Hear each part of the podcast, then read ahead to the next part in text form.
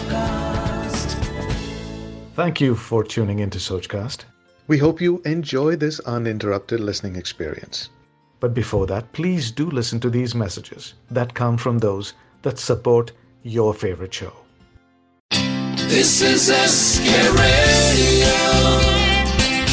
Khane Khas with Sanjeev Kapoor. आप सभी सुनने वालों को संजीव कपूर का गुजरात से प्यार भरा नमस्कार। जी हाँ गुजराती जो है, मुझे तो बोलनी नहीं आती है। आपको आती है क्या? चलिए, मैंने गुजराती बोलता आवड़तो नहीं। तो अब बनाते हैं वटाना नो लीलू शाक।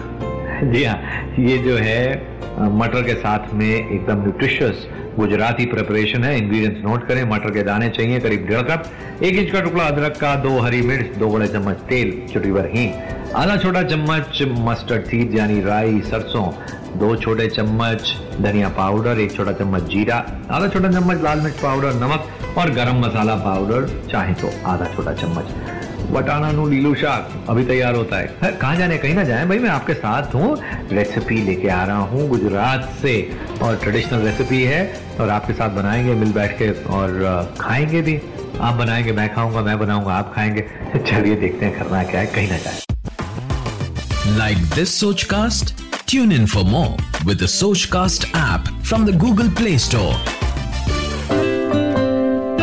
Welcome back सभी सुनने वालों को संजीव कपूर का प्यार, भरा नमस्कार। वटाना नीलू शाह गुजरात की ये रेसिपी हाईली न्यूट्रिशियस चलिए, वो इसलिए क्योंकि मटर से बनी है, मटर में काफ़ी प्रोटीन होता है।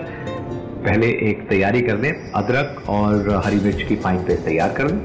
अब एक कढ़ाई के अंदर तेल को गर्म करें, इसमें डालें हींग और मस्टर्ड सीड डाल के, जैसे ही वो फूटने लग जाए, इसमें डालें अदरक और हरी मिर्च की पेस्ट और हरे मटर डालकर दो मिनट तक पकाएँ स्टर करते रहें कंटिन्यूसली जी हाँ अब एक काम करें, इसके अंदर डालें धनिया पाउडर जीरा पाउडर और लाल मिर्च पाउडर सबको मीडियम हीट पर कुक करें, सारी चीज़ें पकाते रहें, चलाते रहें। मटर डले हुए हैं, सब पक रहे हैं, मसाले भुन गए। अब इसके अंदर डालें दो कप पानी। जी हाँ ड्राई नहीं है।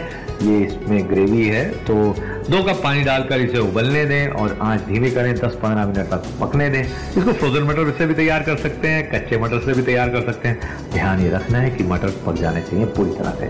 फिर इसमें डालें नमक, गरम मसाला पाउडर और इसे परोस दें गर्मा गर्म बटाना नीलू शाक, रोटी, चपाती, राइस पूरी किसी के साथ भी खा सकते हैं, इस सब्ज़ी को। रोज खा सकते हैं। जी हाँ।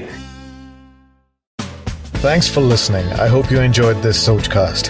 What is your Soch? Send us your comments on our Facebook page and Instagram page. It's time for you to do your own Sochcast at Sochcast. Apni Soch Dunya Ko Sunao. Sochcast.